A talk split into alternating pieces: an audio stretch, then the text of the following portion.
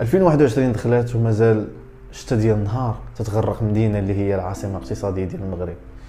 فإذا كان هادشي تيطرا في كازا فاش غادي نقولوا على المدن الصغرى والبوادي والقرى. يعني الناس ديالها خصهم يكونوا عوامة آه يكونوا أبطال أولمبيين باش باش يدوز الأمور بخير. ملي تجي تشوف الصلب ديال المشكل تلقاه أن الناس اللي تيديروا هذه الخدمة آه تيديروا خدمة غير باش يتسناو داروها والغش وما كايناش واحد المحاسبة.